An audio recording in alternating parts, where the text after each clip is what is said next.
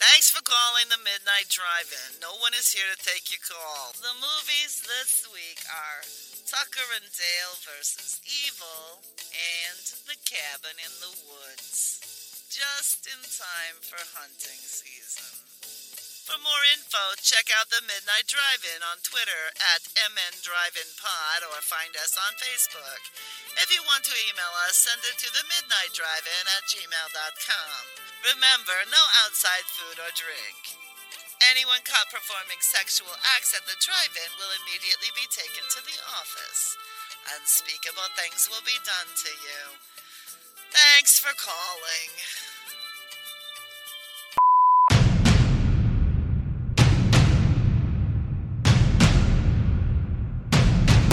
Drive away your worries and cares at this drive-in theater. That's why, to familiarize you with the movie rating symbols which will be used by this theater, we present the following guide for parents and young people.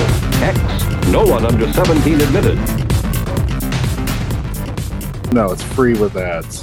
Voodoo. Ooh, nice. Stop, oh, stop telling me about voodoo. Yeah, I know. That doesn't do you any good.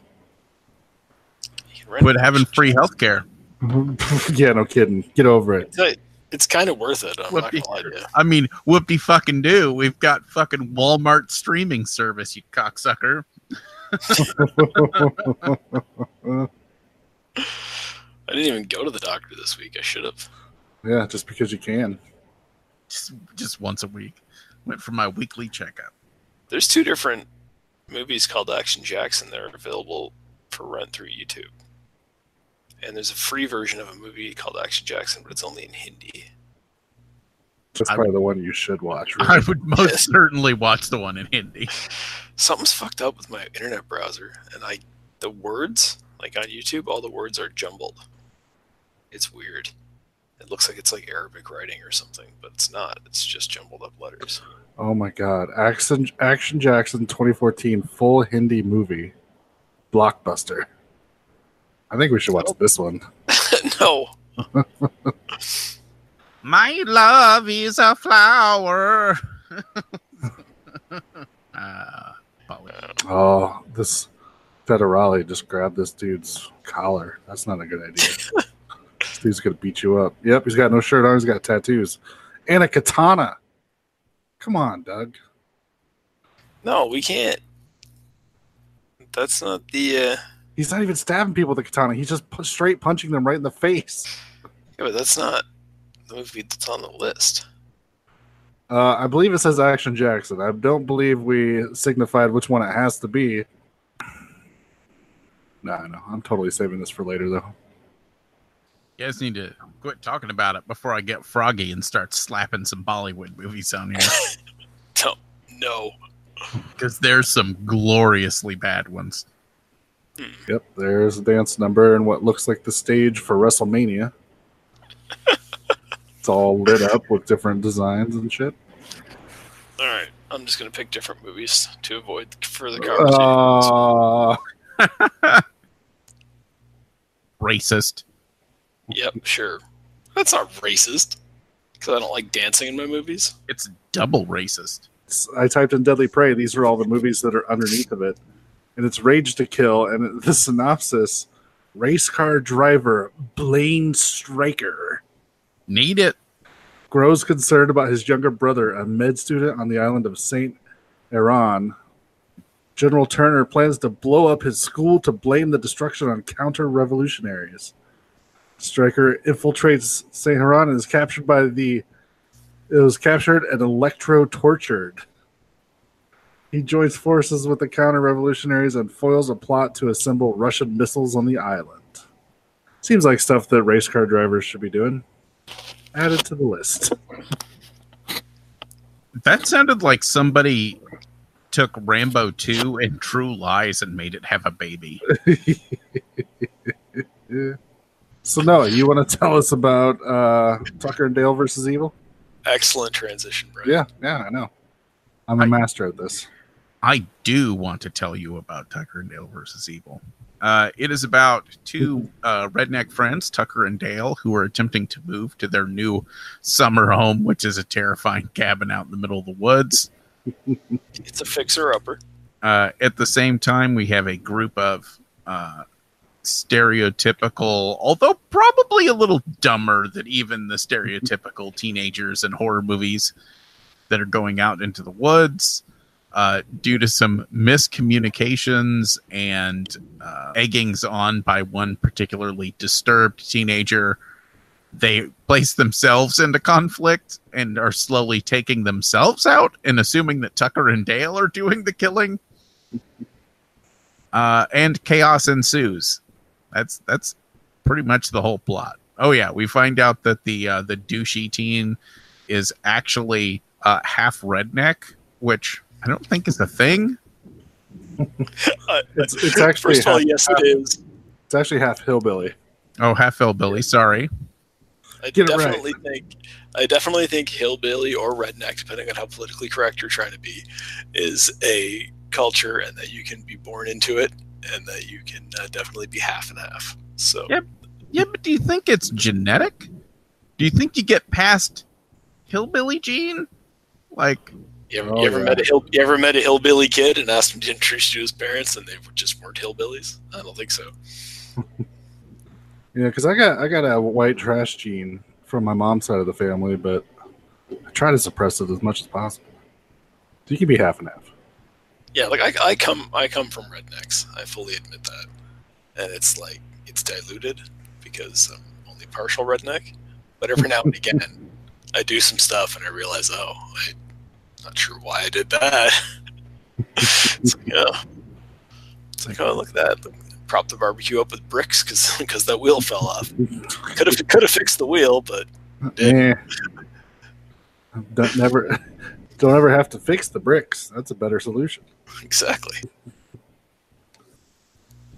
Um, so I think this is probably going to be this is going to be a weird episode where we just talk about how much we love everything. So Yeah, like Um, let's get let's get it out of the way early. Does anybody like does anybody want to pull like some bullshit stance where you pretend you don't like Tucker and Dale versus Evil? if either one of you tries to tell me you don't like this movie, I'm going to say you're lying.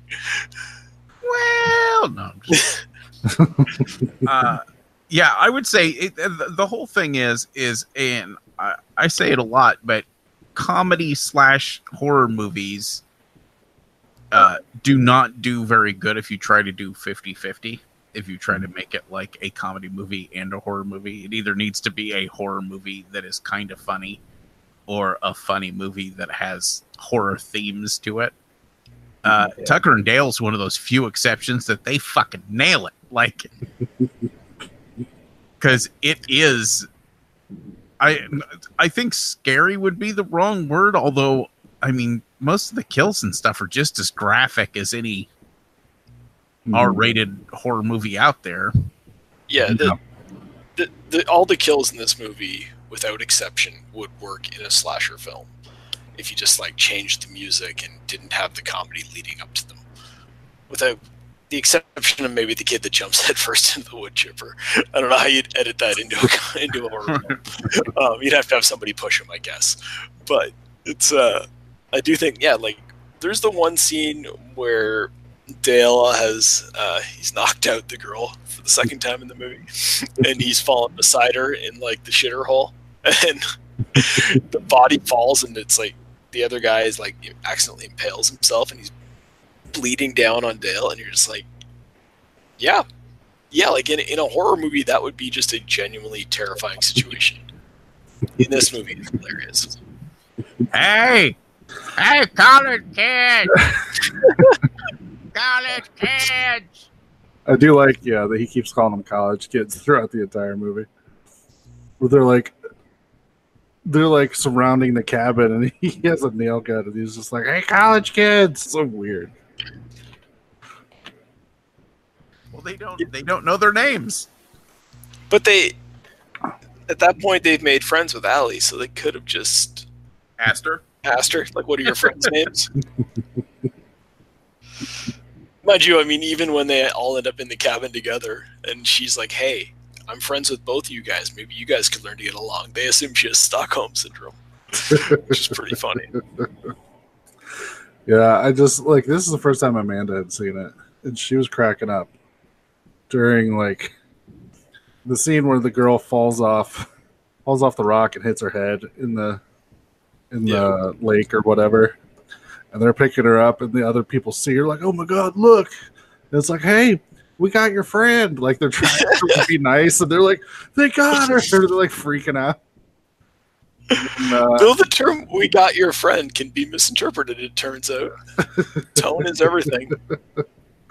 and then when uh, tucker's like cutting up wood or whatever and he saws into a hornet's nest and then he takes off running just as the kids are like gonna try to like help what's her face escape from the cabin and he comes charging around the corner with a chainsaw I I love the homage that he does the the perfect uh, leather face chainsaw wave oh, while while trying to fend off so the well. bees. I love that that whole scene is predicated on the notion that he's trying to get the bees with the chainsaw. Like that's why he's swinging that around, and none of us question it because it's executed so well that you don't need to. It's like, yeah, I could see trying it that way. That might work. You never know. and then uh, as he's chasing quote unquote chasing the kid through the woods it just gets to the point where tucker ends up passing him and the kid's just looking at him kind of confused and that's when he gets impaled in like a tree branch that's sticking out I just, but I love could you the fact that he's really the only one that appears to figure out what's going on. He like sees him run past and he's like, "Oh, wait. Oh, this isn't what we thought it was and dead." The thing is, there's a sense of realism in that moment when he's running by him, and you're just like, could you imagine how fucking weird it would be if you thought you were being chased by somebody and then all of a sudden they passed you? I can't even imagine what would go on in your head. You'd be like, the hell? Uh, and then uh, uh, the beginning of the movie when they stop at the old uh, gas station or whatever, and Dale's all like, "Oh, I kind of that girl's kind of cute. Maybe I should go talk to her." And of course, he walks over with a sigh that because he doesn't think properly. And then when they don't respond, he just nervous laughs, which makes it twenty times worse. well, He's going uh, camping.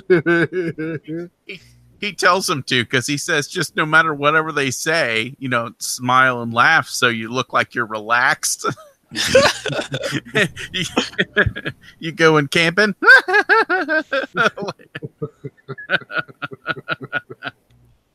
The thing about this movie is the casting of like Tyler Labine and Alan Tudyk as Dale and uh, Tucker. Mhm. Genius. Like whoever pulled that off, whoever got those guys together and you know figured out to put them in this movie. That's where all the credit belongs in this movie because those guys. I mean, both of them individually are great at being hilarious, but also creating sort of a sympathetic and likable character Mhm. and then the way they're able to play off each other in this movie is fascinating it is just they're so good and they're like the whole time like you can completely understand why somebody who saw them and didn't know they were in a movie would be scared of them however you could also just see them as these likable characters everything they do Yeah, it'd be interesting to see a movie from the point of view of the college kids. yeah, just like a complete switch or switcheroo of it. Because, like, even like in that scene where you're talking about where Dale is standing there, like if you were a normal human being and you were at a gas station and a big guy like that walked up to you carrying like a fucking whatever it is, a sickle, and he just starts fucking talking to you like that and nervously laughing, yeah, it would creep you the fuck out. And it's completely reasonable that that that they get scared there. But then if you're when you're watching it and you know it's him and you were privy to that previous conversation where he's all nervous and he's just laughing to try to act normal, you can totally see it from his perspective where he's like, I don't understand why they're creeped out by this. Yeah, it is a great on-screen friendship that I would love to see more of. I don't know why there was never a sequel made. Well, this movie, I mean, when it came out, something it- about it kept getting tied up in development because I know they they really set forth to make a sequel to it right after it came out because you know it kind of fucking blew up, Mhm. and they kept like getting directors and losing directors and getting the rights, and losing the rights, and I don't I don't know what th- it was. this this I'm movie trying itself, it it got caught up in like development hell and distribution hell at some point. Because remember, it was like people knew about this movie for a long time before it was actually available. And I, I don't Mhm. know why that is exactly, but I know like there was just it was one of those things. This seemed to happen a lot in like between like 2000 and like 2010. This seemed to happen Mhm. quite often where movies would get made and everybody would be like, "That's cool, I want to see that," and they'd be like, "Well, we're not going to release it for a while. Yeah. We're going to hold it back for a little while. Just let you guys that. all talk." Happened to the next movie we're going to talk about too. Yeah, it happens, it happened to a lot of movies in that time frame for some reason. I don't really know why, but Yeah, so the film was shelved for three years before it was finally released, but it doesn't say why. I mean, I can only assume. Well, that- you know, it's because some asshole said, "Well, this isn't going to sell," and and they're fucking stupid. Hmm. the, th- the thing is, I think like Hollywood suits for some reason get it in their head. They're like, well, we don't know how to market this, so let's not bother trying, which is super fucking weird once you've already put the money into making the movie. Mhm. like the movie's made, I, don't, I don't understand when the marketing holds it up, but that does happen, and I can totally understand why like normies would not know how to market this film. Like they'd be like, okay, is it a comedy or is it a horror film? Yes. I don't know what to do with that now. I just, I, like, you know what I mean? And I can completely get that. Yeah, I don't. I don't know. I mean, I guess the goal is to get as many people to see it as possible. But You would think so. Like, if I was, well, I'm just saying, like, if I was in charge of whoever, you know, for figuring out how to release this movie, I'd be like, well, the obvious crowd is going to be the horror crowd. So why don't we like invite, have like a press day, invite like Fangoria and Rue Morgue and you know all these billion horror websites or whatever, and do a screening and have them do some interviews or whatever. And I feel like that covers a lot of ground that's going to get people in that genre excited to see it with very little, um, very little effort. Yeah, like I, I don't even think you needed to do interviews and stuff. All you needed was a screening of this movie. Mhm. I don't know how anyone could watch this movie and not understand how much horror fans were going to love it. And it does have a lot of crossover appeal too. Like a lot of non-horror fans like this movie. Yeah. Um, so I think once it got out there, you would just have to kind of let that naturally spread. Um, but the idea that you would not be sure how to get this to horror fans is like just make people aware of what it is and put it out there. Mhm. Everyone's gonna like. I, I, every horror fan I know likes this movie. Yeah. It- it's it's strange to me, but then again, like part of the problem with the whole system is you get you know horror fans making a movie that's designed for horror fans, and then the guy in charge of releasing it is just you know really good at attending board meetings. Um, so they don't understand what they have. Like they don't understand. Nobody, I think, in charge of releasing this film understood the genius that they had in their hands, or else they would have gotten it out there quicker. I mean, this film should have even been a theatrical release with proper marketing. I think you could have got a, a mainstream audience to buy into this movie. It's not, Mhm. might not be, you know, a three hundred million dollar box office, but certainly enough to make it profitable. Right. If you can put a shitty, shitty, shitty remake of Friday the Thirteenth in fucking theaters, then this can go get into crazy. theaters. Well, but they did put a shitty, shitty remake of Friday the Thirteenth into theaters. Let's not get crazy. Don't you, Okay, don't, don't you talk let- about liking that movie, Brian? I enjoyed that movie. You son of a bitch. Let's calm down. Let, look, look. The- watch, the Nightmare on Elm Street- The Nightmare on Elm Street remake could suck a bag of dicks, but I like the Let's- Friday the Thirteenth one. look, I can get us all back on the same page. Yeah. Because I can say this. The same fucking system that resulted in this movie sitting on a shelf, while this movie was sitting on the shelf, the fucking Last House on the Left remake was made for direct to DVD, and people thought that was such a good movie they couldn't help but put it in theaters.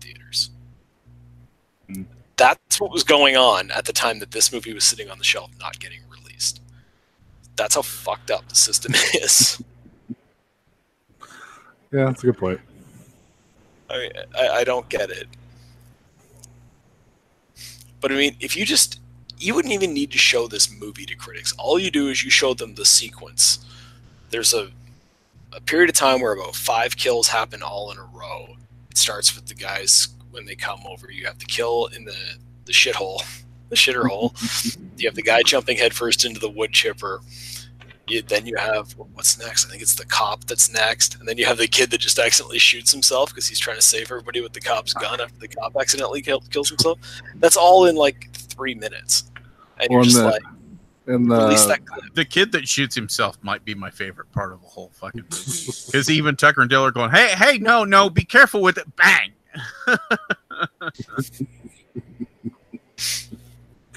What is like the was it fucking Dale's the one telling him how to shoot, how he can shoot them? Like, oh, I think you got the safety. up." It's like shut up.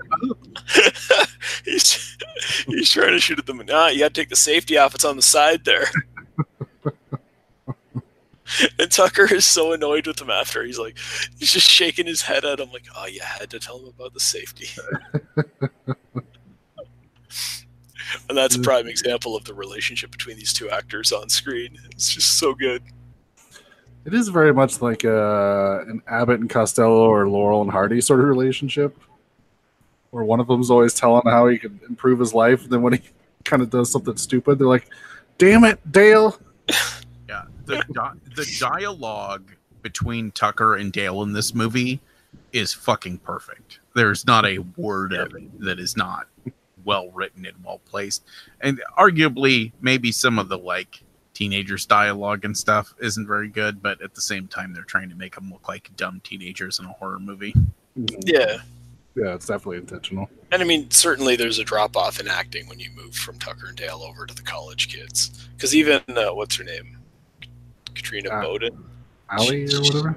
Yeah, like she's good. Um, not great, but good. She does a Mhm. really good job of being like the straight, kind of the straight man to their ridiculousness. Um, but then the other kids are not nearly as good. No. And that, I mean, that's fine. I mean, like you, your stars are doing an excellent job. You can't expect the other people to keep up. Yeah.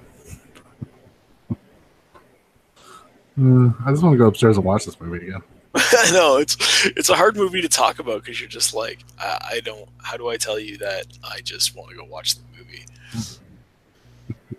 Call the cops and tell them what, Dale? That a bunch of teenagers showed up and just started killing themselves all over our property. Well, that's what happened.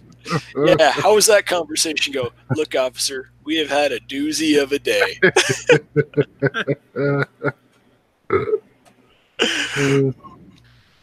The fact, What I that, love the fact that the cop shows up and he basically has to do that word for word is pretty fantastic. I know. What I love about that too is I'm pretty sure the cop believed him.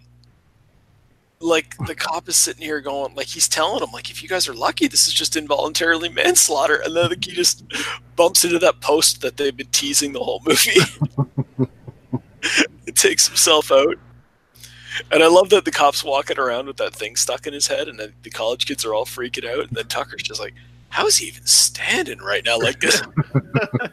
Call out the ridiculousness. That way, nobody in the audience has the right to question it. Oh, Uh, yeah, I could just like I would love a sequel. I imagine putting them like okay, so they did the horror movie. I would put them in like an alien movie after that. sure. Tucker and Dale fight aliens or whatever. It would be amazing. Yeah, like if you if you just took these two guys and had them bounce into like different subgenres, like here's your slasher movie one, right? Your killer hillbilly movie, whatever you want to call it, and then so just have them move into one, have them fight ghosts in one. That'd be amazing. Oh, they missed out. They could have been the new Madea. But Let's not. You don't have to be mean to them. But hey, my, those Madea movies make money at least. I I don't understand it, but they do. my problem is with taking them and throwing them into the other scenarios. I'm not sure how that works with the uh, the formula because the whole there isn't a formula technically. Yeah, there's only been one movie, so Well, but I'm saying, but like the the entire thing that makes the movie great is basically they took the the horror bad guys and and said, well, no, they're they're not the bad guys. I don't know how you would do like if you brought in ghosts with Tucker and Dale. Now the ghosts are still the bad guys, so now it's just like once we've we've transitioned it from Tucker and Dale to Abbott and Costello. All right, so what you have to do is you have to have a movie where the ghosts are the good guys, but the teenagers think the ghosts are the bad guys. You establish that setting, and then you do your crossover film. Yeah, Tucker and Dale die by accident, and people think they're bad ghosts, but they're actually See, great ghosts. They're just confused. That could that could be funny as shit. or you just you like move it to a slightly different genre and you do like a Hills Have Eyes thing where Tucker and Dale have moved out into the desert after their traumatic experience in the woods. Just move out where no no teenagers are going to find them. Yeah, and then some random fucking family shows up and starts terrorizing them and eating each other and Oh, so here, Maybe here we we go. professionals write this new movie because I'm not sure what we're coming up with here. Well, here we go. So Tucker and Dale at some point die in the new in the new Ghost movie. So the people think they're bad ghosts, but they're actually good ghosts, and hijinks ensue. The, the third movie, Tucker and Dale want to come back to life, so they start possessing people, and then we get an exorcism movie. People think they're like demons or whatever. And then uh, somehow in the fourth movie they're alive again. We just don't even address it. And then yeah, we, we move into the or they or they could be zombies. Friendly zombies. Oh, there you go. See, that's that's three more quality movies right there. If they were zombies, they could fight Shaun from Shaun of the Dead. Could have another Oh, crossover. crossover: Tucker and Dale versus Shaun of the Dead. I'd watch it. There you go. I don't know. I don't know how, but if they were to get mutated, we could have Tucker and Dale as chuds. which which just sounds delightful. Well, see, you just keep having them move to different places, and eventually they end up in the New York uh, subway system, which we know is flooded every night at a certain time with toxic waste. So And then they have to fight an alligator in the sewers for some reason. that makes sense. Why? Why does that wet bandit guy keep coming down here? Damn it, Dale! I told you to stop watching those movies.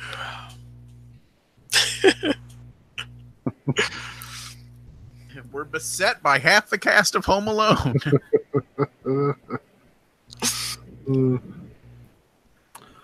Um.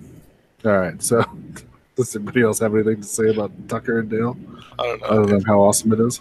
if we just want to comment on more awesome things that happen, every time something happens to, to Tucker, he the way he gets super annoyed by it, like when his fingers get cut off, and he's just like fucking pissed, and he's like holding up his hand with the fingers, and he just goes and gets a beer and puts it. yeah, I was just reading that the uh, the scene where he gets stung in the face and he starts pouring beer over it. Yeah, like apparently that was improvised. Like he's just like, what if I just pour beer over my face? Seems That like something sense. Tucker would do. it seems like as good a solution as any to that situation. I can't. Right.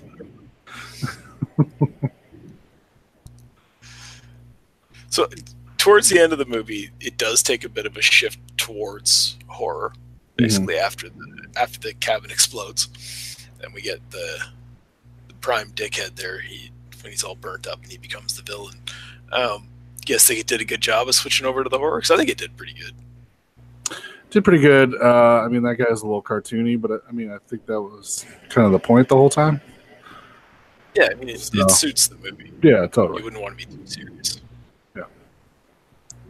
It's not quite to the level of like probably the best example of that is uh, uh, Behind the Mask, Lies, the Rise of Leslie Vernon. That's Mhm. probably the best example of a movie that was comedic throughout and then did the old switch into being a more serious horror film at the end. But Mhm. th- that movie was less slapsticky, so it was a little bit less of a transition. I think this movie did it really well, though.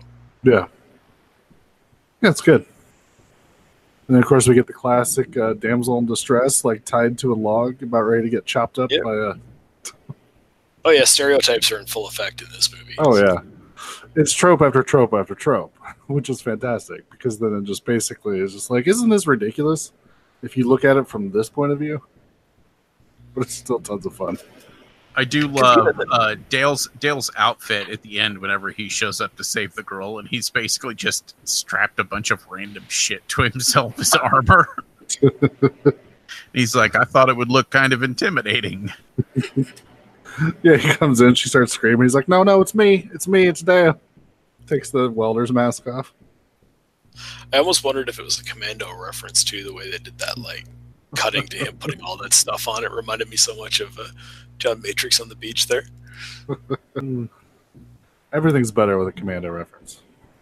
Yeah, I I tend to insert commando where it doesn't need to be inserted. That's not just for podcast purposes. I do that at work too. It's kind of awkward. Like Doug, who is John Ram or John Matrix, and why why do you keep writing memos to him? What? What are you editing this stuff into your PowerPoint? Oh, that's that's just the rocket launcher that John Matrix used. Uh,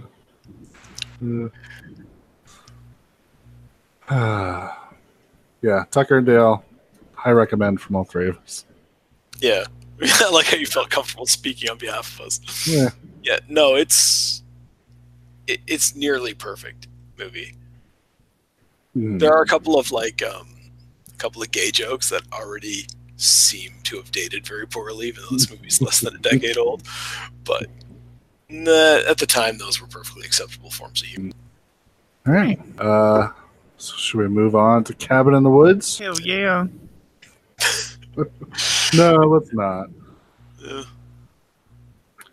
Uh, so Cabin in the Woods, uh, written by Joss Whedon, uh, came out the following year, even though it was shelved for a number number of years as well. which makes no damn sense.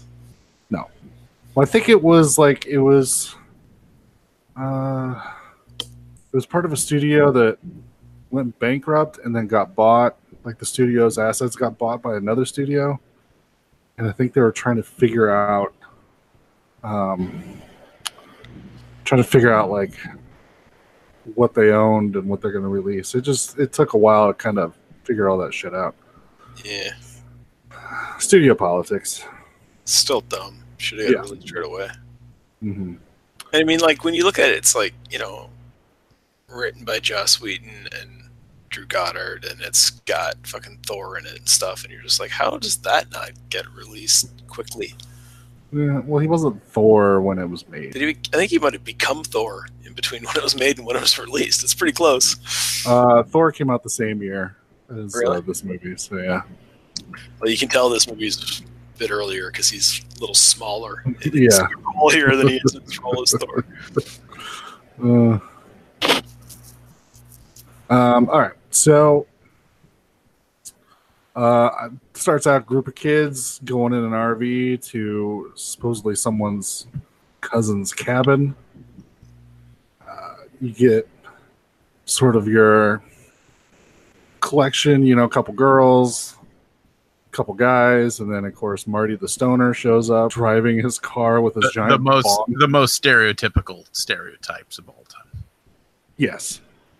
Uh, but they do try to change it up a little bit so that when later the stereotypes go full effect, they can point out, like, well, this doesn't make any sense because of blah, blah, blah. Um, so they go, of course, they stop by the creepy gas station. Uh, this guy known as the Harbinger tells them not to go, but of course they do. Uh, they show up the cabin. The cabin is very much modeled after Evil Dead. I mean, it pretty much looks exactly like the Evil Dead cabin from the front. Um, get inside, start drinking, start doing all that kind of stuff.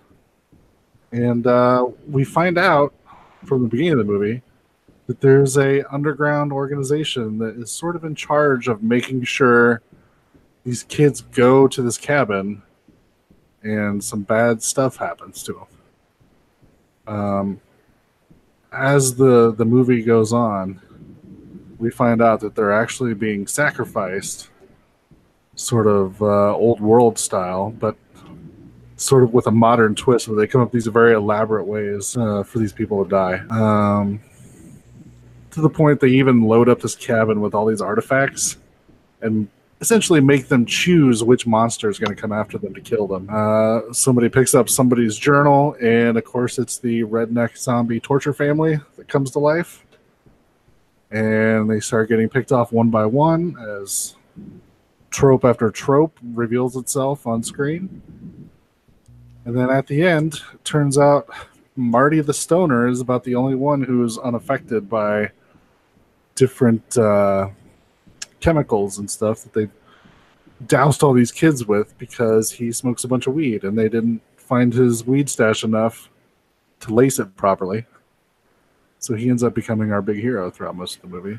Well, I think the excuse they give at one point is they basically say that his pot is so strong that, that it's overriding the other drugs that they put into his pot. Well, what you call an excuse, I call a reasonable explanation.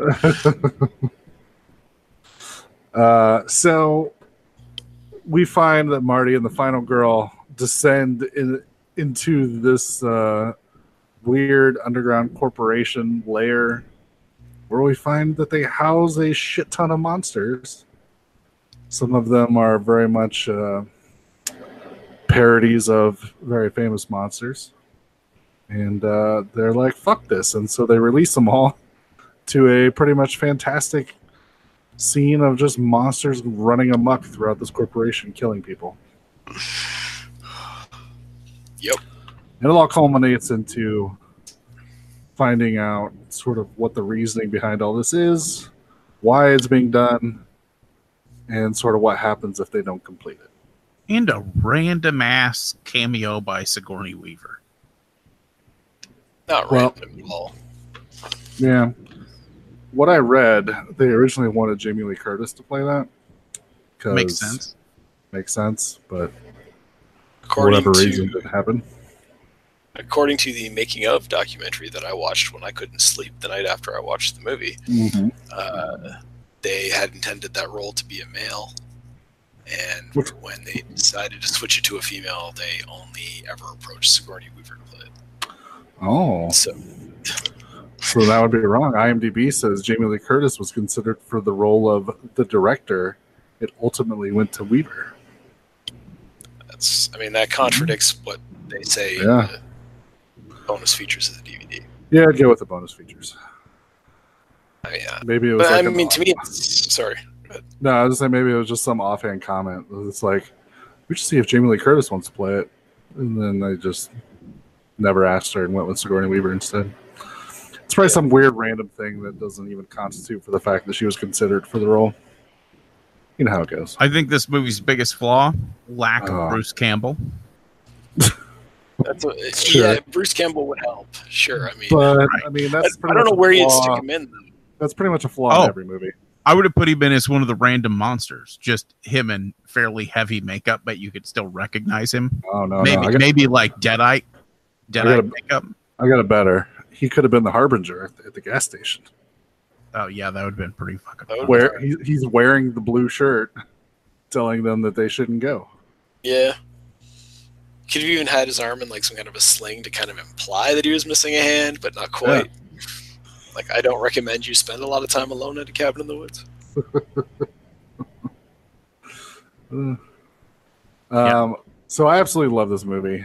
It just has fucking everything. Like I say, the tropes uh, are definitely definitely up on the screen, and they have a shit ton of fun with them.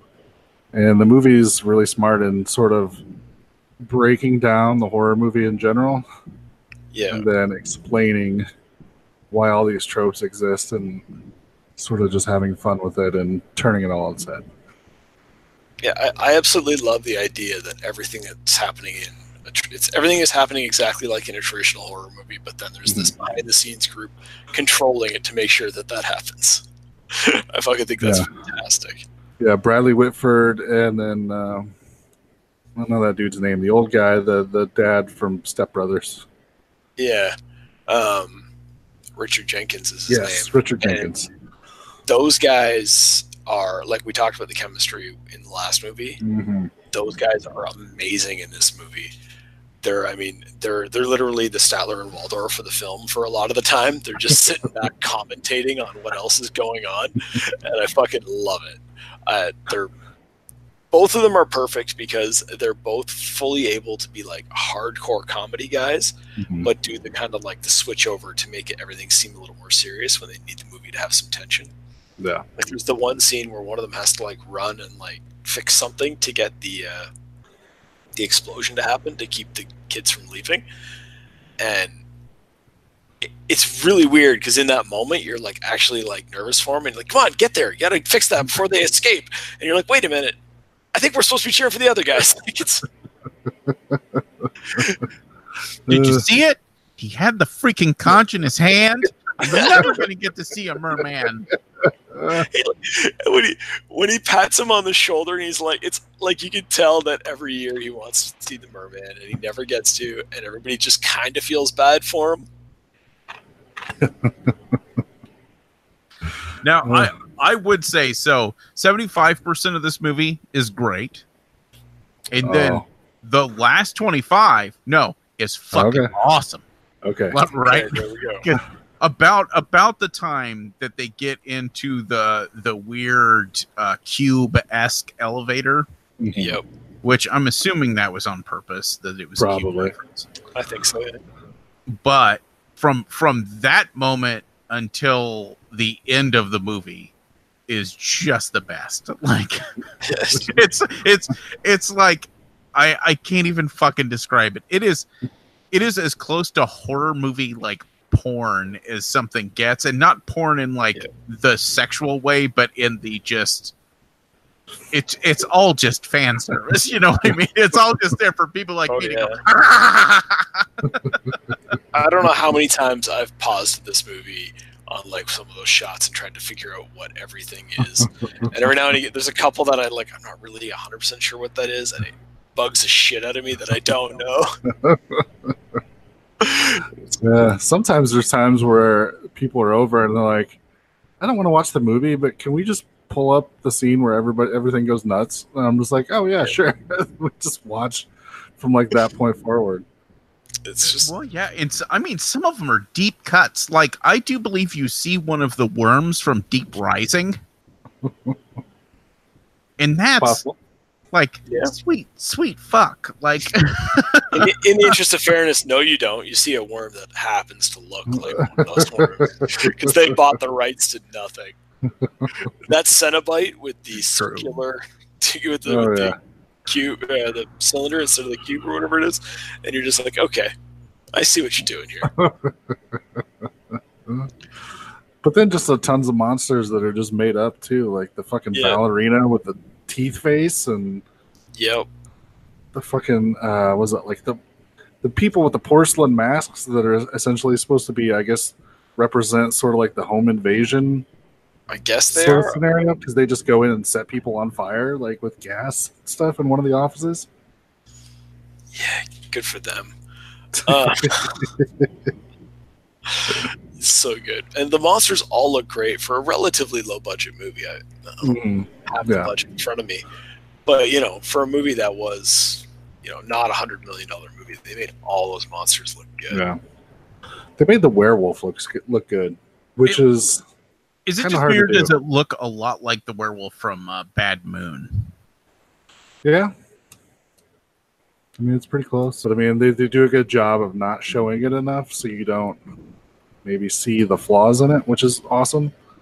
Especially towards the end when uh, what's her name? I don't even remember her name. The redhead is going to shoot uh, Marty to save the entire world, and then the werewolf is just slowly sneaking up behind her, and you just see his face over her shoulder. I'm just like, oh my god, this looks so awesome. Once again, movie should have had a sequel. But how the world was destroyed? Oh my I don't know god! No, that sequel should be like a post-apocalyptic Mad Max esque world with a few survivors happening to live in a world that literally everything from horror movies has come to life and is just devastating and murdering everything. I And mean, I- yes, there would be giant Titan gods walking around, but they can be way off in the background. We don't need them. I was going to say something, completely forgot what it was. I don't know. Who, who has a favorite death from the movie? Um, only because of the comedic part of it when uh, they're in the elevator and uh, um, that guard comes in with like his gun drawn. He's like, ah, Yeah. you know, put your hands up. But then the zombie arm grabs him, so he looks all distracted, and then he he just beat the fuck out of him. and then he's leaving. He's like, "Good job, zombie arm." As they leave, and the, the arm's slowly crawling up onto that dude's face. the the performance there from uh, from Marty is really good. I really like when they first find him. They find out he's still alive, And Mhm. she gets down to the elevator with him, and he like the zombie's like all hacked up in the corner. He's like, "Oh yeah, I did disembowel that guy with a trowel," Yeah, and then they just move on. Dismember. I had to dismember that. Oh, per- it was just perfect. It's just like, oh yeah. Yeah, yeah. So they set up that like, actually, like Chris Hemsworth is going for like what was it, a sociology degree or something. yeah, Yeah. So essentially, that he's he's actually pretty smart, and then uh, he invites his friend who, I don't know. I mean, they never insinuate that he's smart, but they never insinuate that he's like super douchey jock guy either. But then they get to the cabin and they start releasing like all these like chemicals or whatever yeah. or or is it in the beer? I don't remember. Either way, It's They essentially- things. Yeah. yeah, they essentially make it so Chris Hemsworth turns into the super douchey like jock bro guy. Yep. And then his friend turns like is suddenly wearing glasses and like being like super brainy and stuff, and everybody's just like, why is everybody acting this way? Well, they yeah, they're like, too that- he's on a full ride scholarship. He gets better grades than me. they imply that the the sluttier of the girls too was like normal until recently, and I think there's a line of dialogue that they say they put it in her blonde hair dye. Yeah. So that when she when she decided to dye her hair blonde, she just naturally became sluttier, which is hilarious. Because they do, it's such a good like. Obviously, we know if we were watching a horror movie that the blonde girl would be the slutty one. We all know that that's the case. so it's just like now we have a detailed explanation for it. Uh, something I else love- I love. Oh, go ahead. Oh, I was gonna say I love that scene too, where they're both sitting there and they're like, "Okay, show us the boobies." yeah, she doesn't want to sleep with them, and then, and then she's like, "Oh, it's too dark," and then they're in there with the control room, like bump up the moonlight, the pheromones, which comes out of the ground is like a mist covering the ground. It's so funny. I do like uh, in the background of this movie. There's like a bunch of other movies going on, which we unfortunately never get to see. Uh, so there's like a Japanese movie with all these schoolgirls like getting harassed by like a Japanese ghost or demon Yeah. or something, Yeah, it's a typical J horror ghost movie going Yeah. on. and then they defeat it with the power of friendship or some weird thing that turns it into a Now I fucking love that its moment. days in the happy frog. I love that moment where all the little girls are just singing in their schoolgirl uniforms, and like the fucking ghost is getting turned into a frog, and they're all getting pissed off about it. Like, God damn it, Japan, you dropped the ball. Richard Jenkins is looking at it like right up his nose, right up next to the monitor. He's like, "Fuck you, fuck you, fuck you, fuck you." He's talking to like these little like six year old Japanese girls. Uh, we get uh, we get a shot of a helicopter flying what by what looks like a snowed in like outpost, which of course is a thing reference. Uh, Yeah, like that, where it's where it's flipping through all the different countries, yeah, and it looks like there's like a German cannibal movie going on, and uh, Yep. a few other ones. yeah. And then of course it's down to the U.S. And of course that gets all fucked up. Yeah. And then of course they're taking bets on on who what what they're going to end up picking, like down in the basement. You see this giant whiteboard with like all this shit listed. One of them's like horny tree or something. I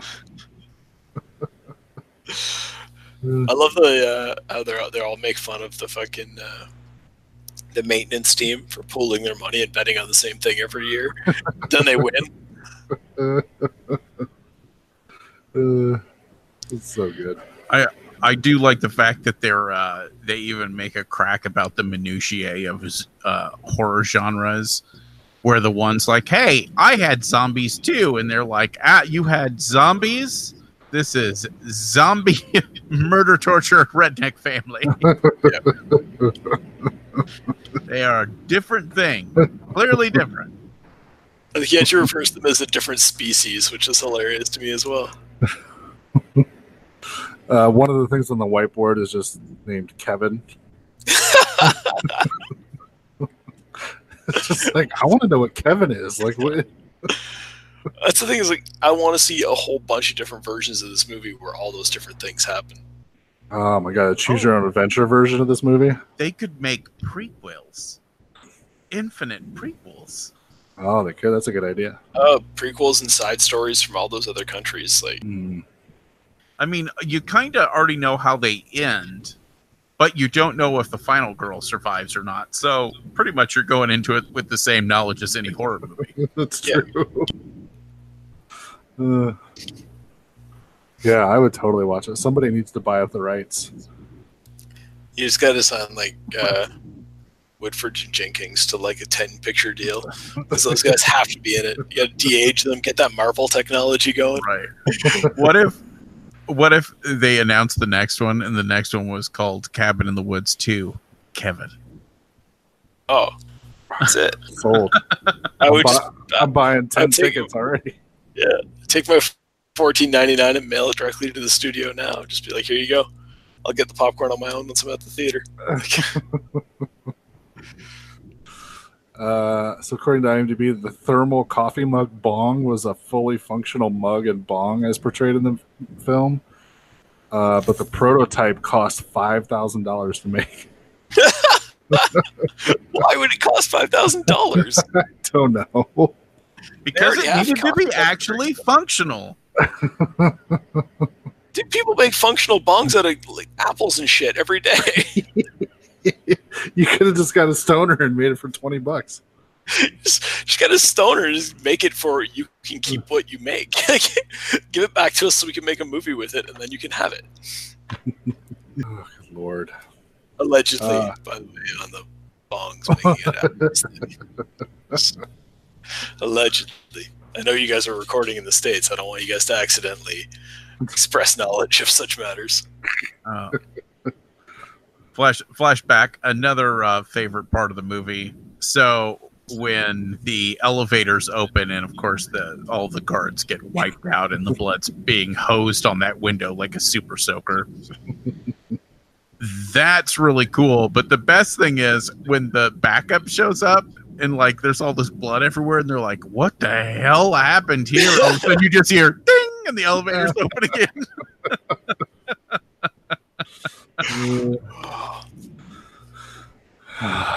so good. Just yeah, this movie's just it really nails it. It really does everything just right. Uh, does anybody have a favorite monster?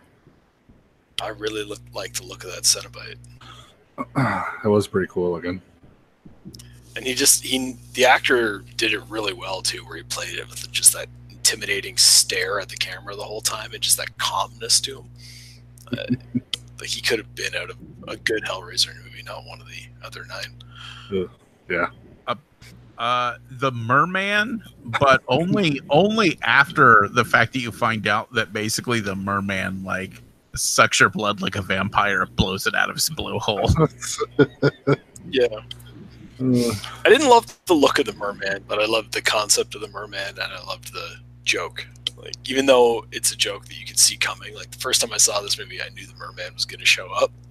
I knew exactly how it was going to play out. Didn't care. Still awesome. Uh, so according to IMDb, the scene of the merman feeding on him uh, had to be done in one take. Because they knew as soon as like that blood went everywhere, they would never be able to clean it up. So Yeah. they're like, we got one shot at this. Um, favorite monster. it's hard It is hard because I kind of enjoy whatever the robot one is, just because that reminds me of Chopping Mall. Even though this is a way more sophisticated robot than the Chopping Mall robots. Well, because this one hasn't been struck by lightning yet. That's true. That's very true. How much would it have been great to have a killbot in this movie? That would have been fantastic. Thank you. Come again.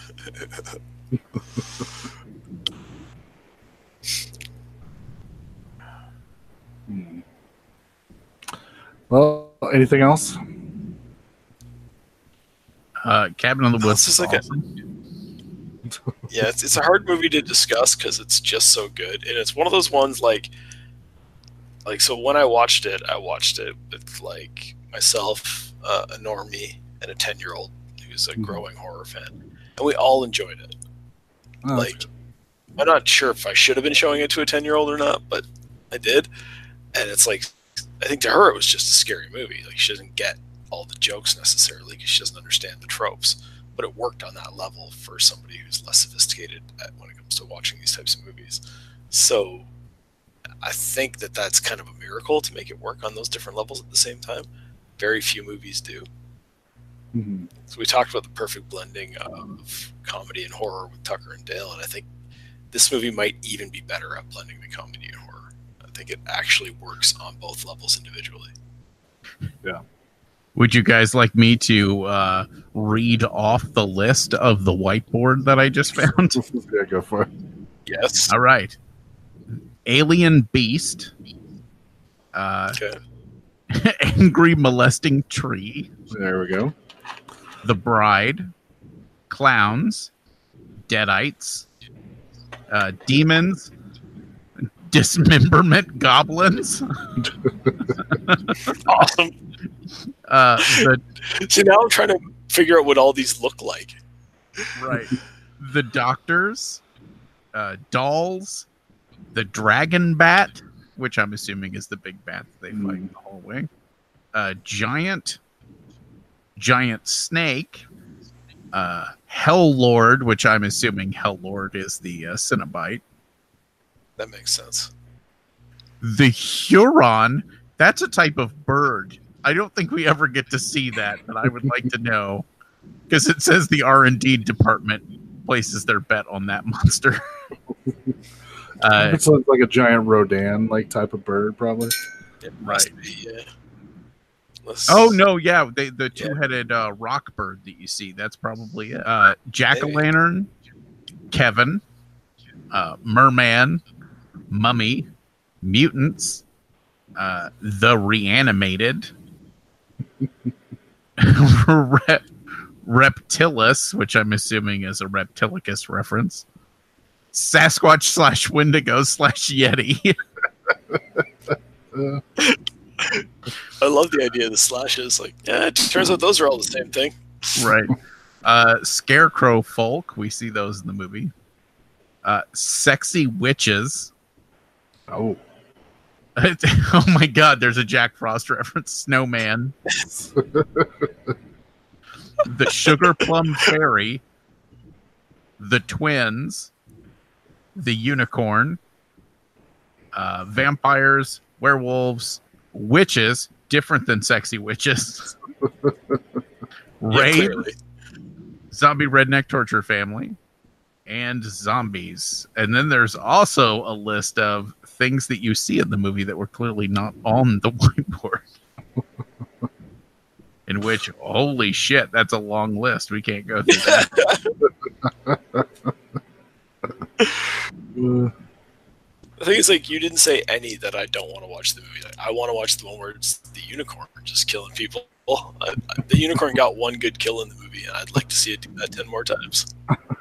if somebody told me that there was a movie showing at a theater five hours away from me right now that was called Dismemberment Goblins, I am I am sick and I would put on an adult diaper and I would drive to go see Dismemberment Goblins. uh, I would plan my trip more wisely and stop to use the washroom along the way. No time. uh, No, no, we don't. You understand the movie doesn't start when you get there; it starts at the start time. So Just why there's no time. Gotta get there now. uh, what the fuck is that? I want to see the twins too. Like, it's got to be creepy as shit. I assume that's a Shining reference. Probably. So I don't, but I don't remember seeing twins in the movie. Now it's plausible that I missed them. I'm surrounded by the blood and guts and monsters and cenobites and flying dragon-looking things. Like maybe there was a pair of twins somewhere in there that I just missed. What I'm disappointed with, looking because I found this whiteboard as well, is none of the departments put any bets on the Sasquatch slash Wendigo slash Yeti. That's upsetting. No.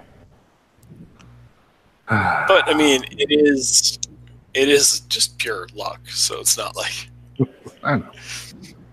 Like it's literally like if that guy had blown in that conch before she read from that book, then there would have been a merman. But I'm just saying, nobody, nobody had faith that they wanted to see a Sasquatch kill all these people. It looks like wrong. nobody bet on uh, Kevin either. which is bullshit. Especially since we know like maintenance and the intern bet on the same thing. Mm, So you're splitting the pot. You should have Yeah. taken a chance. bunch of jerks. I mean, not knowing what we know now, but it is a great little moment when the uh, when they announced that the intern won and he's way in the background, and he's just like, "Yeah, Oh my god. There's another list on here of monsters that are also mentioned in the novelization version. and it adds 30 more. I didn't know there was a novelization of this." I need to find this and read it because I'm sure it's pretty fantastic. I don't know if a lot of this would translate to book format, but I'd be willing to give it a shot. Interesting that they found a way to to take the how it's playing up the movie tropes and make it play up like the horror novel tropes. Yeah, I don't know. Ooh, it's only oh, eight Oh, there's there's pictures to go along with this list down at the bottom. I dig it. It's just- we're gonna have to include a- a link to that because Yeah. people are gonna be like, "There's a lot of silence in this Yeah. week's episode." Yeah, we got distracted. it's the problem when everybody likes the movies is we just sit here and gush over them for a while. It's, it's very difficult to do critical analysis of something this good because you're like, "What's the flaw in this movie?" Uh, there isn't one. That's the flaw. Like and the, the thing about this movie is like even when something sounds cheesy it ends up making a lot of sense because like like the speech that the Chris, the Chris Hemsworth character gives before he dies sounds so douchebaggy but when you realize that that's because they turned him into a douchebag using chemicals specifically so he'd be the kind of asshole that gives that sort of speech you're like oh yeah that really makes a lot of sense. I love that death. I love that moment. He's like gonna hero it up and jump to safety, and then he just hits that barrier. So It's, it's the barrier and then tumbles along the barrier the entire way down. Every time he bumps it and it lights up a bit, I'm like, yeah. Thanks for calling the Midnight Drive-In. No one is here to take your call. For more info, check out the Midnight Drive-In on Twitter at MN Drive-In Pod or find us on Facebook. If you want to email us, send it to the Midnight Drive-In at gmail.com. Remember, no outside food and drink. Anyone caught performing sexual acts at the drive-in will immediately be taken to the office. Unspeakable things will be done to you. Thanks for calling. Um, all right. Anybody watch anything this week? uh, I actually watched a few things today. Oh. Last minute jump. Oh yeah, I was at home sick, so I actually had some uh, movie Oh. watching time. Uh, and they're all three about Dungeons and Dragons. Oh, good lord. That's awesome because now he's not going to make us do that stupid Dungeons and Dragons month he wanted us to do. None of these three are on that list. I apologize. Uh, but I watched uh, The Dungeon Masters, which is a documentary that follows three people who run games at Gen Con. That's supposed to be about Dungeon Masters, but instead seems to be a movie that pretty much just almost follows them and it's like, look at how sad their lives are. Oh yeah, and they play D and D. That, that was that Sounds- movie. Sounds, yeah, sounds right. That was that movie Monster Camp too. Did you ever see that? I did not. It's about larpers. Ah. Yeah. Yeah, so it was uh it's not a badly made documentary or anything, but I find it weird. I just don't I don't get what the fuck they were trying to do. Cuz it almost feels like they took this movie and they tried to find like three people whose lives were all fucked up. And and then go, "Oh yeah, look at these nerds. Look at how fucked up their lives are." Which is weird Mm. It's it seemed it seemed to take a very negative view of these three people. And one it, one of them at least seemed like he didn't deserve that kind of shit. He just seemed like a dorky dude that all he wanted to do was be like a creator. And he's just not that talented you know what i mean? But so so there was that. Uh, not a very big recommend. I don't know. It doesn't it doesn't actually fucking talk about the game very much. All it does is once again it's it's just a really intimate view of the problems of these people's lives, which that there's something just fucking wrong about that. I don't know. That's it's nobody's fucking business. Yeah. But and then after that, I finally got around to watching uh, Darkest Dungeon, uh, which I I've been meaning to watch for a long, long time, which is based off of the uh, Jack Chick tracts about D and D, and I don't. I'm trying to figure out if this movie was made as as like a serious thing where they were like, let's actually make these Jack Chick tracts into a movie, or if it was tongue in cheek and they were making fun of Jack Chick tracts. Because either way, it's equally funny. It just, I mean, like the the idea that you know at the beginning they're like, oh, watch out for that group. That's the RPGers. They go and they RPG on the weekends. Don't be tempted by them because they're so popular. I don't know if they realized who they were talking about.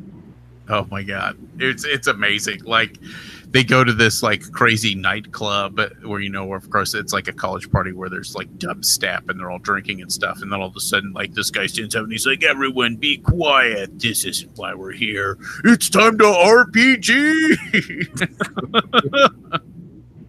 they like set up a table in the middle of the room, and oh my god, it's it's really, really, really funny, and I highly recommend it to everyone because it's it's just ridiculous and like the whole movie is about the fact that if they could just corrupt one more person with uh, Dungeons and Dragons, that basically Cthulhu is going to rise and destroy the world, and it's it's uh, fucking fabulous.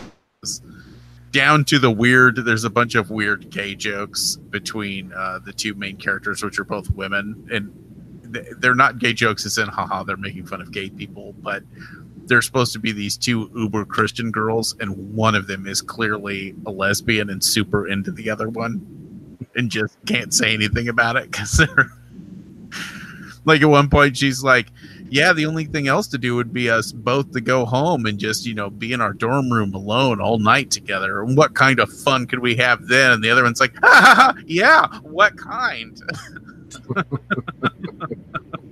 so I recommend it's on. Uh, uh, Prime right now for free, so you can go check it out.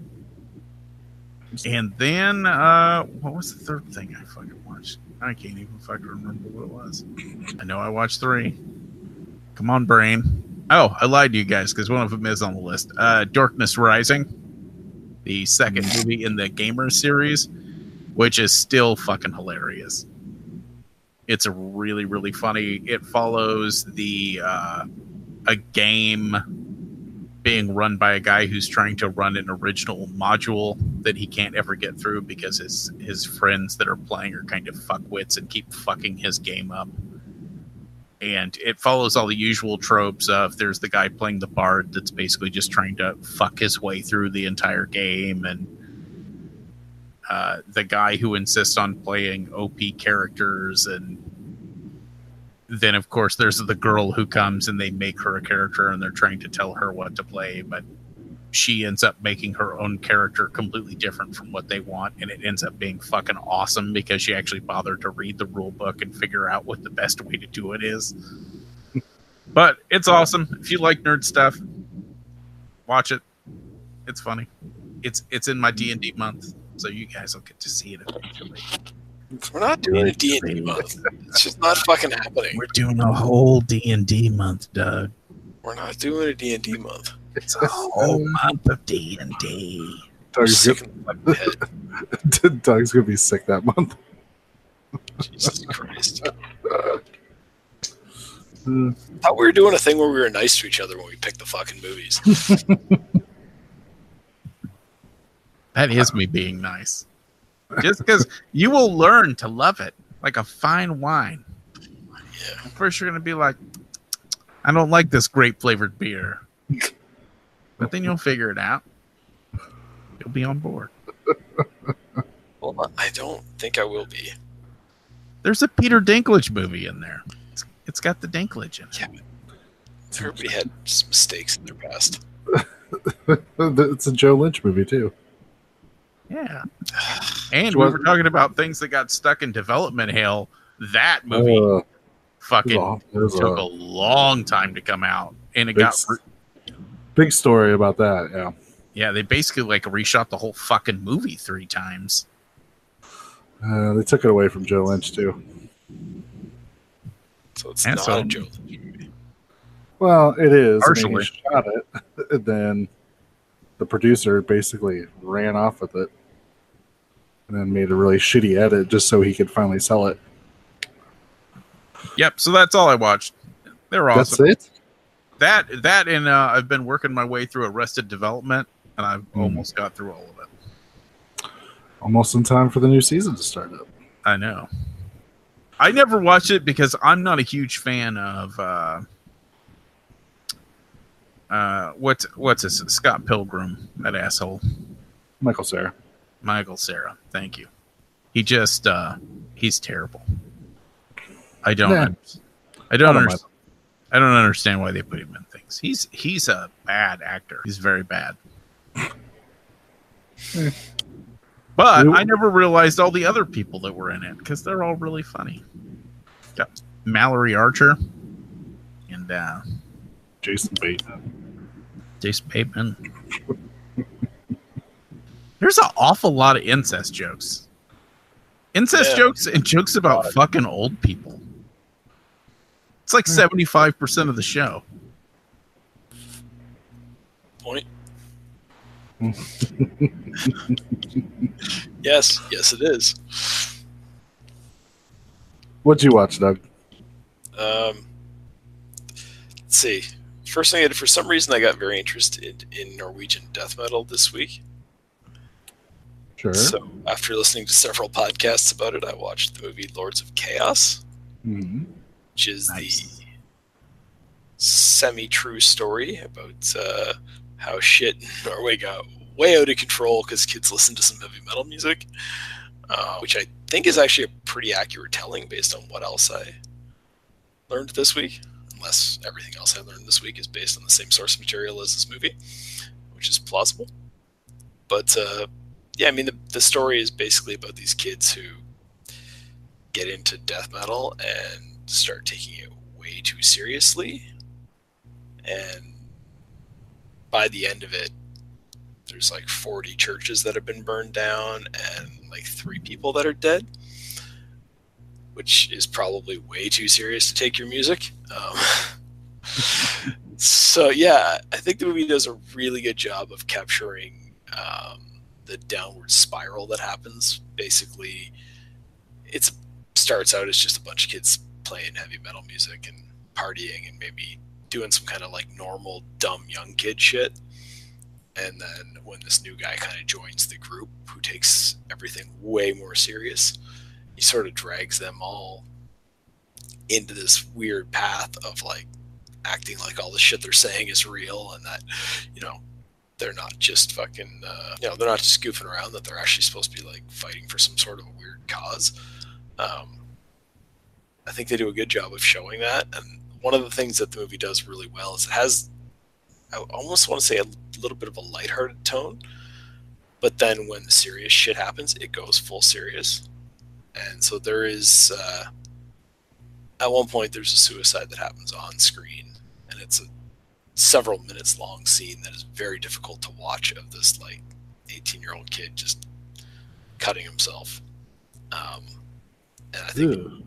it's it's hard to watch and it like it, it ought to be and it's from what i can tell it's it's what happened um and it but it does it cuts from like party scenes to that pretty quickly um, to kind of give you an idea of like yeah this is what happens when you like when your friends are encouraging you to be depressed instead of discouraging your depression and trying to help um, you know so it, it I think it, it actually captures the impression I have of what went on. It captures it pretty good. Um, so I'd recommend people watch it if you're interested in that kind of stuff. It does. Some some of the reviews I've read for it have been odd.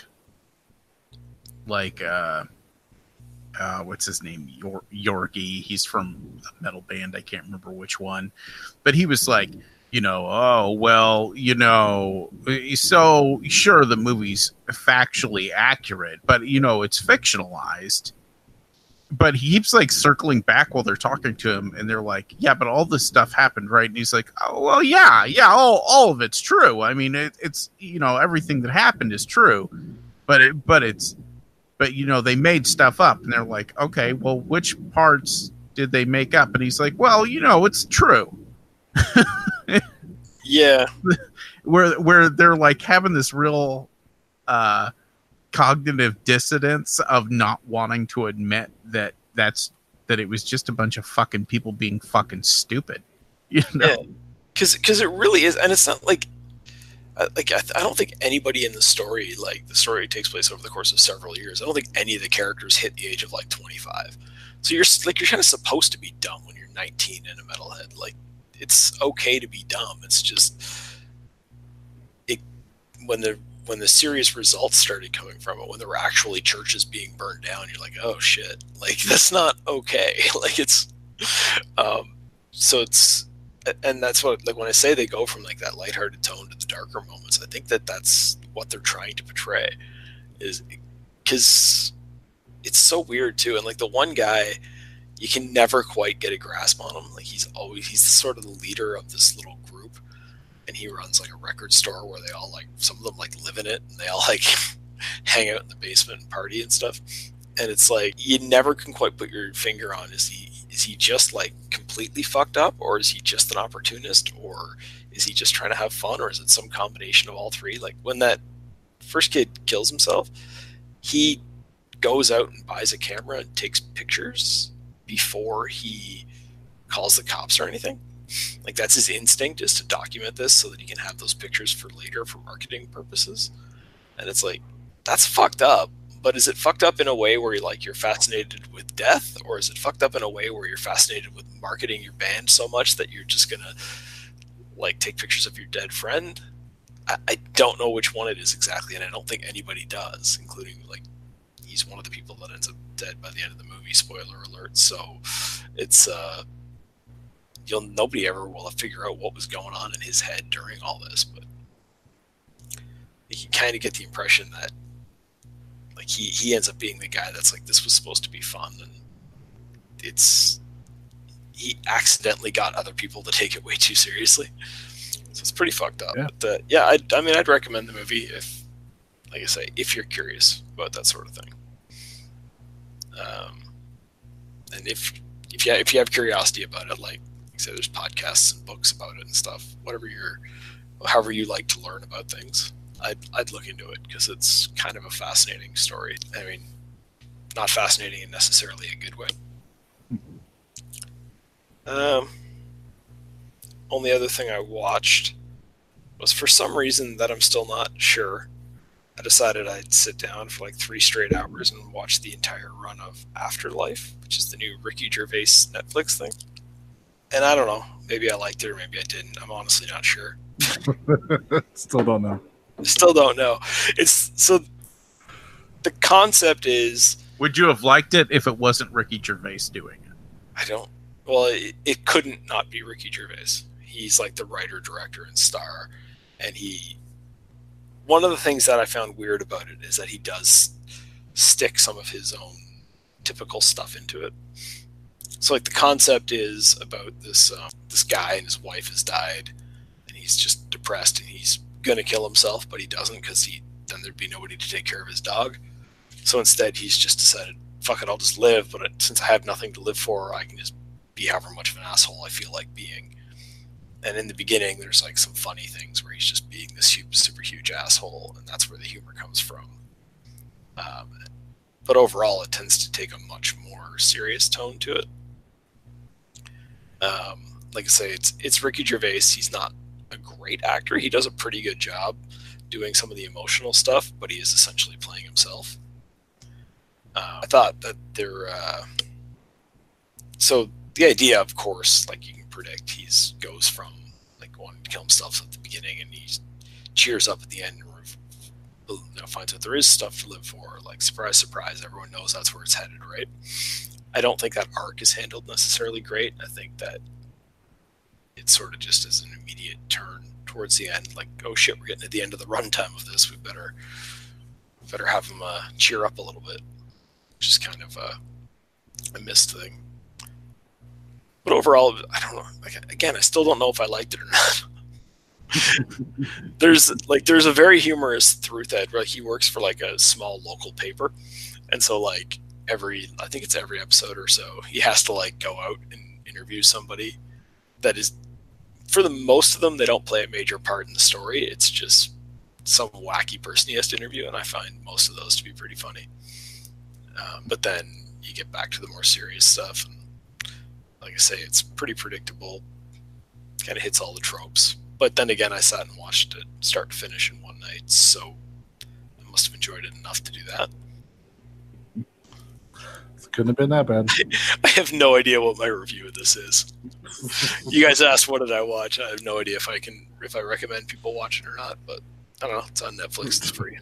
It's like I watched it. That's my review. It's my review. I don't I don't know. Like I say, Ricky Gervais is a better actor than I expected him to be, but then again, he just plays himself, so I'm not sure how much of an accomplishment that is. I did find it weird that he edited like his you know how he's big on like atheism. Uh, if you know that or not, but he is, and he edits in some of the arguments that he's made publicly about that in the past into this character saying them, and I'm like, well, that's weird. Like it doesn't seem necessarily relevant to the plot. Like you're just just gonna throw this weird anti-religion message in here because you want to.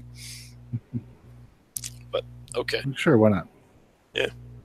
So I don't know. If you want to watch it, watch it. If you don't, don't. That's that's my advice with regards to that. Controversial stance from Doug. Yeah. And really, that's all I watched this week. So It's gonna be a short episode. yeah.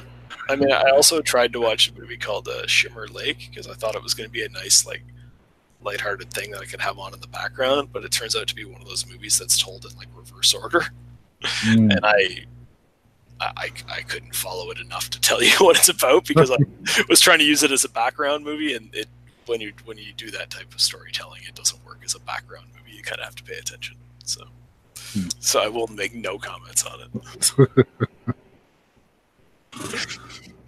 Uh, I only watched two things. Neither one of them are really worth getting too deep into on this show.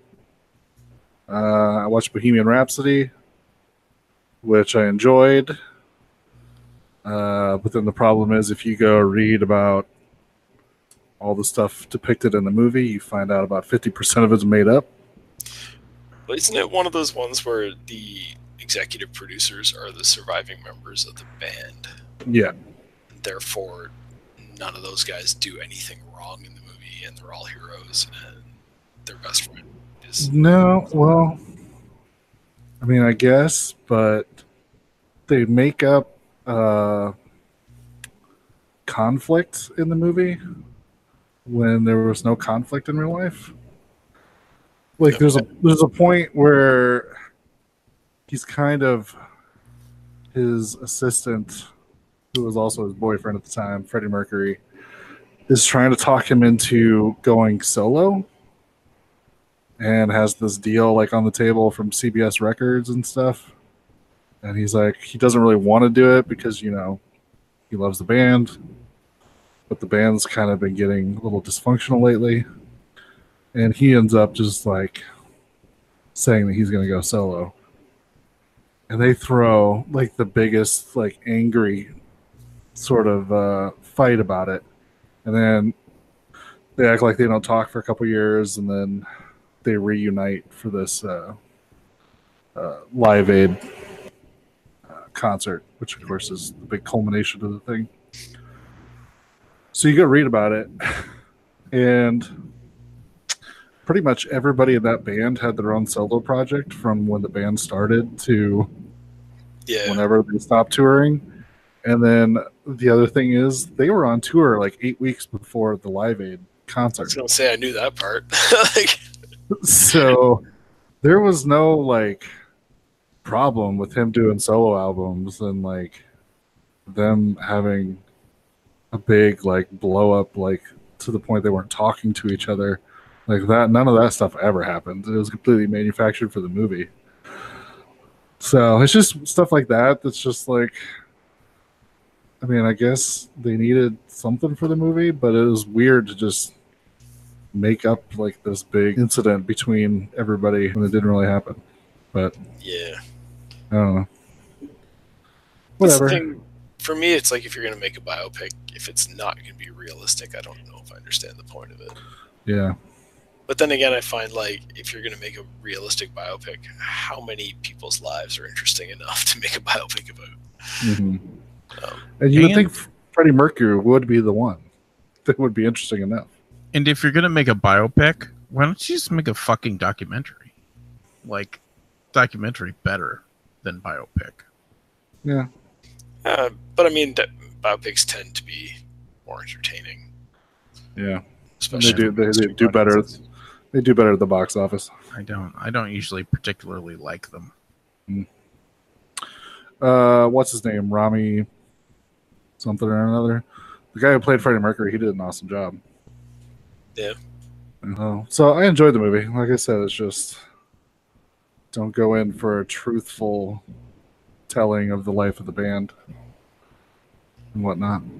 But Yeah. At good- least, at least your complaints are about things that are like factually incorrect. Mhm. But whenever you go online, the biggest thing you p- see people screaming about are like timeline inconsistencies, where they're like, "When that album came out, he didn't have a mustache," Mm. and it's Yeah. like, uh, okay, Uh, I don't know. If I, if I was a huge fan of the band, if I was a huge fan of the band, that would stuff drive me nuts too. Though that would be like like if Queen was my thing, like that. Like if I grew up listening to Queen and I, and then they made the movie and it was like that, that would kill me. Mm. As it stands, I'm just gonna not watch the movie because I don't have that much interest in it. But Well, like I said, the movie's the movie is good. It's just it's a good movie. It's not a good representation of the truth. I'm super Fine. glad that it got made because it resulted in Wayne and Garth getting back together for one night only to introduce them at the was it at the Oscars or something. I assume it was the Oscars, but I don't even know if that's Yeah. Uh, Mike Myers is in the movie. Oh, that explains. It's it's a it's one of those that's just like I don't know if somebody thought this through properly. So Mike Myers is in it, and he's like the head of the whatever record company they're working with at the time, and um, it's when they do Bohemian Rhapsody, and so they they bring it to you know they bring it to him and they say like okay this is our new masterpiece and this is we want this to be the single. And then everybody everybody's yeah everybody in the band's like yeah this is what we want to do and he says well the problem is it's six minutes. You're not going to get played on the radio with a song that's six minutes long. Like three minutes is the sort of the sweet spot. And they keep arguing about it back and forth. And then at the it's i don't know it's one of those moments that you're just like so you cast mike myers in this movie just for this moment where he tells them it, it's not going to be good for a single because he doesn't think kids will be riding around in their car with it turned up banging their heads and you kind of have that wah wah like moment Doesn't seem like the movie should have wah wah moments in it though. No. And then, uh, you know, they end up quitting that record company and whatever. I don't know. It is what it is. The the Live Aid stuff is cool because they pretty much do the entire Live Aid performance like in the movie, which is good. But so my comment on that would be, can't you just go on YouTube and watch? The Yeah, totally, totally. Okay. So to me, I would I would do that. But also as a filmmaker, it's interesting to watch the Live Aid performance and then watch the movie version and see how well they did, like getting it uh, as exact as possible. Yeah. Yeah. You, you've But- not you've not sold me on this movie. No, that's fine. That's not your fault though. I just, like I said, it's it's not. I mean, it's not even. We've talked about it way more than I had even planned on talking about. well, Uh, nobody else watched anything, so true. Uh, so yeah, I mean, it's okay. It's if you're into that kind of movie, you'd probably enjoy it. Um, I'm actually kind of looking forward to the Elton John one that's coming up uh, because they label it as a true life fantasy. And from the trailer, they're going to have weird aspects in the movie that I think is going to be very cinematic. That you can you could just watch it and be like, oh, okay, yeah, they're having fun with sort of this whole thing, and they're not saying it's a biopic, but that it's based on Elton John's life, but it has all these fantastical elements thrown into it, to just as an excuse to play all of his music and have very cool like visual scenes and whatnot. So should be interesting. I probably won't see that either. That's fine. You can watch your Norwegian death metal documentaries I will. Wasn't a documentary, was it? or movies. Yeah. That's fine. uh, the other thing I watched was Captain America or Captain America, Captain Marvel, which is another movie we probably don't really need to go too far into. I have not seen it yet, so yeah. Um, I enjoyed it. Like it's good. It's not amazing. Uh, you just kind of watch it, and it kind of goes exactly how you think it's going to go, okay. which is fine. But I mean, you know, it's another origin movie, which kind of gets old after like the tenth one from Marvel. Yeah. Now, how is the character? Is it someone that they're going to be able to rely on heavily for future movies? Uh, you mean as far as like sort of being like the new face of the of the franchise? Or, or one of the new faces? Yeah. Uh, I don't know. I wasn't definitely was not as emotionally invested in it as I have been in, in some of the other movies. I just, uh, yeah, I don't know. It pretty much played it safe and just sort of goes beat by beat, exactly how you think it's going to. Um, yeah. I mean, if you really want to see it, go see it, but it's not like the. It's probably mid- middle tier of the Marvel movies. It's not, you know, super great. It's not one of the worst. It's just sort of in the middle. I haven't got to see it yet, and it's stressing me out. Yeah, yeah, it's bugging me too. But well, what's Uh, bugging me the most is that now there's like the new Avengers trailer and stuff, and I'm like, I don't want to watch any of it. Uh, you can you can watch it without having watching the Captain Marvel. It doesn't really give anything away. I went to go see it over the weekend, and I, I there was literally only one showing that I had time to go see. And me and Char went down to the theater that uh, has assigned seating and the good seats and stuff. Mhm. And we got there uh, a good solid 45 minutes to an hour early because I was like, you know, it's going to be busy. It's the first weekend, but it's a Sunday daytime show, so it shouldn't be that bad. And the theater, because of the assigned seating, still had about 20 seats open and no two were next to each other because of fucking assholes spacing out their stupid seats with the assigned seating. Mm, I hate that shit. gotcha. That's why you should have went on Thursday night. I should have, but it's hard to do on- during the week because I feel bad putting my doggy in the pen after he's been in the pen all day. That's why I have a doggy that doesn't go in a pen like mine. E, that little motherfucker, he ate one of my shoes today. It's the first thing he's ever. It's the first thing he's destroyed since we got him. He he's never ever ever picked up or chewed on anything he wasn't supposed to. And today we're sitting there watching a movie and we hear this weird noise and look underneath the coffee table and he's got one of my shoes and he's totally chewed the toe out of it. Uh, that sounds like a good time. Um, so without saying what it is, no spoilers. I am saying it's probably the greatest Stan Lee cameo so far. I've heard that from others as well. So be ready to be excited when you see it. And maybe you'll come back and be like, "Yeah, it wasn't that great," but I had a great time with it. Yeah. I've just been assuming for some reason it's going to be de-aged Stan Lee. It's not, Good. but you'll see. I'm I'm looking forward to the movie. I'm just I'm a little worried that the Marvel films are getting Disneyfied at this point. They are going to all be mm. this middle of the ground, middle of the road kind of thing.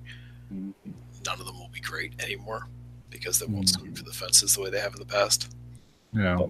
We'll see. I mean, Avengers is coming next, and it's certainly it's like this three-hour epic that starts with half the characters dead. So it's not going to be your typical movie, regardless of what else happens.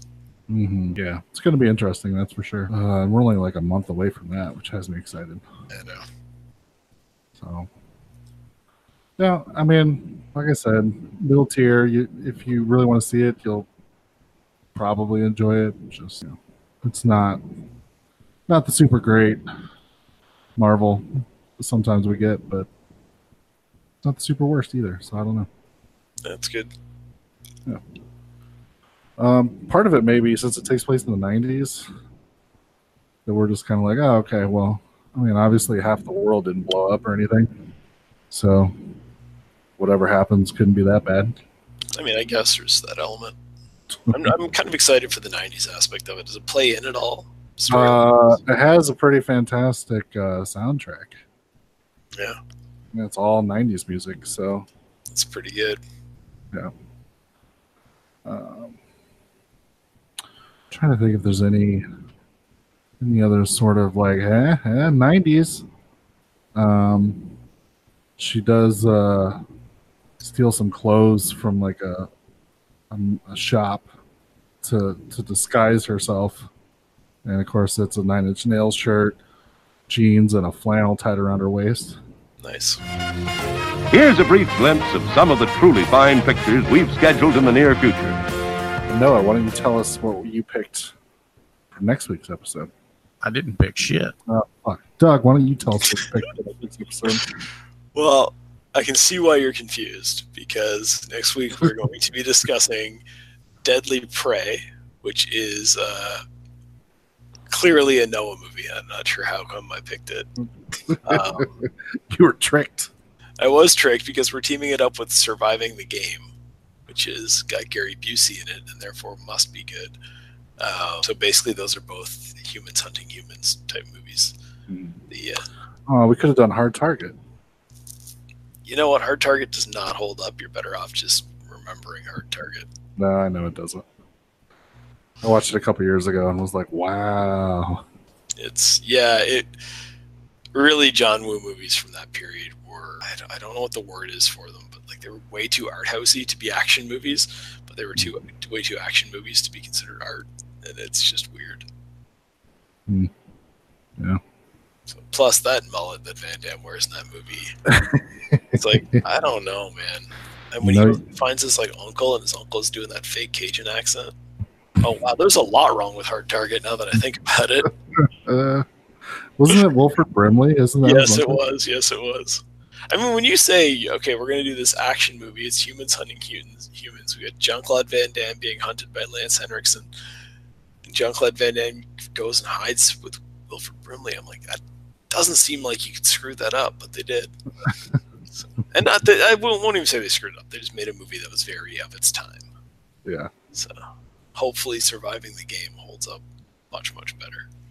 It has Ice T in it, and we know that he is uh, timeless, right? So Yeah. it is Ice T, right? It's not one of the other ices. I get them confused. Vanilla Ice or Ice Cube. I get Ice T and Ice Cube confused. Oh, we need a we need a movie with ice in the title that stars Vanilla Ice, Ice T, and Ice Cube together. It'd be the team up movie we've all been waiting for. Yeah, I don't see how that could go wrong. So, did you guys um, open your Facebook when other people were talking during our recording and notice that there's headlines going around that Johnny Depp is apparently has proof that he was the one being abused by Amber Heard and not the other way around. Oh no. That's according to headlines that I'm reading. And this is fascinating to me. She apparently may have chopped off one of his fingers most of the way. What? Oh no. I'm still not seeing that. Unfortunately, I'm getting headlines of another mass shooting in New Zealand at a mosque, Yeah. which is bad. Uh, it's probably two mosques, actually, but that's not fun. It's not the type of horrible, violent storytelling that's fun. Oh, from the reliable Geo.tv. Johnny Depp was abused by ex-wife. New evidence shows. I have no idea if Geo.tv is reliable or not. But Uh, oh, Depp is suing her for fifty million dollars for defamation. I assume that would be the money he lost by getting kicked off the Pirates movie. Probably, and I think he almost got booted off the uh, Fantastic Beast movie. Yeah. Hmm, weird. Are we gonna find out that yeah, Johnny Depp was is actually a hero in this whole situation, and we just never knew? I almost think it's worth it just so that we can finally learn the lesson to stop judging all these stupid celebrity things, like jumping to these ridiculous conclusions. I would agree. Because like we just had it with that whatever that actor is that faked being beaten up, Yeah, and now there's like that white supremacist guy that's faking being threatened. And if Johnny Depp turns out he shouldn't have gotten all the shit he got. Maybe we'll finally stop. Nah, we'll keep going. Yeah, Yeah, but all it does is the problem with this kind of stuff is all it does is steal credit from the uh, the people who are actually reporting real. Yeah, oh yeah, like for sure. Like that's why you shouldn't fake being an abuse victim. Like assuming this story is remotely true and Johnny Depp is saying all these things in court, um, then we have at least one person fakely reporting abuse, which is tragic because it really seriously hurts all the real abuse victims out there that Mhm. don't get taken as seriously because people. So whichever Yeah. one of them is doing it is a terrible person, and the other one is probably also a terrible person. People just need to uh, exercise a little bit of skepticism, and it's all fine. Yeah. Somebody says something, the proper response is we should investigate that and find out if that's true. It's not fucking burn the person and then find out if it's true. Yeah. I know. I mean, Aunt Becky was just trying to get her kids into a good college and just being demonized for. Uh, The funniest thing, I've seen a bunch of people arguing, and they're like, so they're all getting arrested for doing the same thing that basically rich legacy kids have always done and is perfectly Yep. legal. No, no, no. Rich legacy kids directly bribe their way into the school. These guys, if you read up on it, like I think Aunt Becky, like got her kid in on a water polo scholarship, and there's like proof of emails of her going, "My kid won't ever actually have to pay play water polo, will she?" No, no, no. Don't worry. Just Photoshop her head onto this body of a, of a water polo person, and send us a picture so that we can claim she's good at water polo. it's priceless mm, those those uh legacy kids never did anything clever like that. Never pretended to be good at a sport they never played before. Plus, they're all probably pretty wicked awesome at water polo. Because that seems like something some rich little douche would do. Well, that's the, the hilarious thing about this whole thing to me, and I don't know how the hell we're on this now, but so if you're rich enough to bribe your kid to get into school, kid doesn't need to go to school that badly. no. Like, if your dad's William H. Macy, you don't really need to go to college to get a good job. You could just live off dad's money the rest of your life. So just give them the money and let them go live off of that rather than bribing their way into school. Well, I think there's probably some weird backwards logic that if they go to actually go to school, if we at least get them in, and they go to school and do a good job, they'll feel like they earned something. So then they won't be one of those uh, rich asshole kids that feels like they deserve everything to be given to them. I'm not saying that that's actually what happens. I'm Yeah. just saying. I'm just saying. that Maybe that's the, what their backwards way of thinking of why they're doing it. Yeah, my advice to celebrities is if, if you have like half a million dollars and you're thinking about bribing your kid's way into school, tell them to go to the whatever shitty school they can get into and then mm-hmm. just give them the money to start their life with and they'll mm-hmm. probably be fine. Yeah. Like if I if you have an edu- if you have an education from a state college and five hundred thousand dollars, you probably end up all right. If you you know what I mean, like you're you're off to a better start than most people who have just the education from an Ivy League school. You could just be a good person. Maybe that would be good enough. Like uh, I've heard Bryan Cranston talk that w- whenever he's up for awards or whatever, Uh, they'll usually send like a limo to his house to pick him up. So he'll take his kids with him and stuff, but he reassures them like this is a special limo ride. This is not something that we're ever going to do like every day and just basically points out that all this superficial bullshit doesn't really mean anything and not to expect to live that life like every day, which I think is good. Yeah. Um, he hops on his golden helicopter and flies away. Yeah, but you kids don't get a golden helicopter. I earned it. I pretended to cook meth for years to get this golden helicopter. uh, to switch to something good, I guess. Did anybody see the trailer for the Batman versus Teenage Mutant Ninja Turtles movie that's coming out? I did not. Not either. Yeah, I they're didn't, doing. know, I didn't know there was a trailer. If I'd known there was a trailer, I definitely would have watched it. Yeah, they uh, they're doing an animated movie where they Batman versus Teenage Mutant Ninja Turtles, which I'm assuming is based off the comic book that came out like last year, a couple years ago. But it looks like it's gonna be a lot of fun. Shows like the sh- the Shredder teaming up with Ra's al Ghul to take over Gotham City and stuff. And Are they cartoon turtles or are they dark comic booky turtles? uh, they're cartoon turtles, Okay. But not like the goofy ones. Uh, kind of an in between. They're not like the the Archie, like the you know '90s cartoon. They're a little bit more updated, but they're not super dark and serious either. Oh. Looks like it's gonna be All right. Now I Awesome. gotta watch that. So so we should probably sign off so you can so you can watch yeah, it. yeah. Can we end the podcast now so I can go watch that thing that you just told me to watch? Please remember to replace the speaker on the post when you leave the theater.